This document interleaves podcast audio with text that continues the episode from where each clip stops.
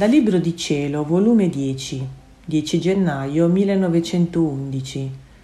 Quando i sacerdoti non si occupano solo di Dio, restano inariditi perché non partecipano agli influssi della grazia.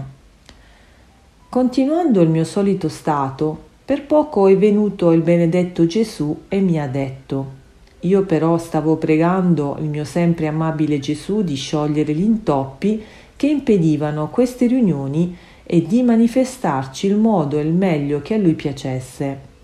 Figlia mia, il punto che più mi importa e che più mi sta a cuore è lo sciogliere perfettamente il sacerdote dalla famiglia, dessero tutto ciò che hanno alle famiglie e per loro si lasciassero il solo personale.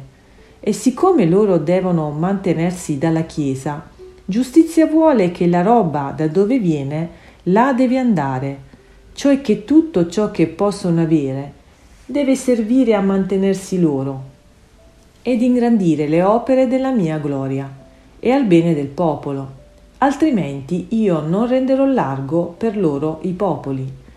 Non solo, ma loro stessi si separeranno col corpo dalle famiglie, ma non col cuore quindi mille avidità a chi più potesse far lucro, quindi causa di mali umori fra loro, se si assegna un posto di maggior lucro ad uno piuttosto che ad un altro, per poter dare alle famiglie.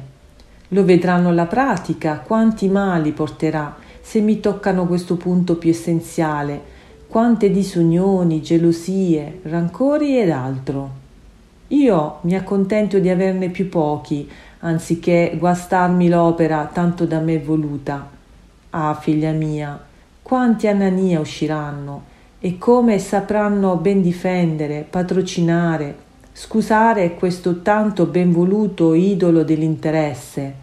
Ah, solo per chi si consacra a me ho questa sventura, che invece di badare a me, all'onore e alla gloria mia, e alla santificazione che allo stato loro si conviene, io servo loro solo di coperchio e il loro scopo è di badare alle famiglie, ai nipoti.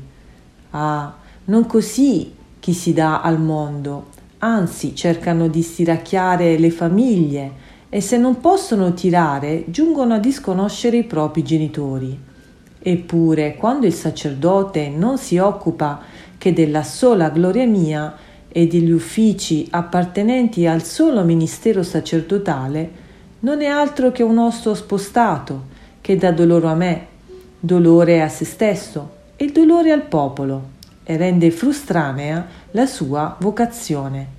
E siccome quando un osso non si mette al suo posto dà sempre dolore, e con non partecipare agli umori del corpo col tempo si inaridisce ed è necessario disfacciarlo, tanto per l'inutilità quanto perché dolora le altre membra e gettarlo, così i sacerdoti, quando non si occupano che solo di me, essendo osso spostato dal mio corpo, restano inariditi perché non partecipano agli influssi della mia grazia. E io ci tengo e ci tengo, ma se veggo la loro durezza, li getto via da me. E sai dove? Nel più profondo dell'inferno.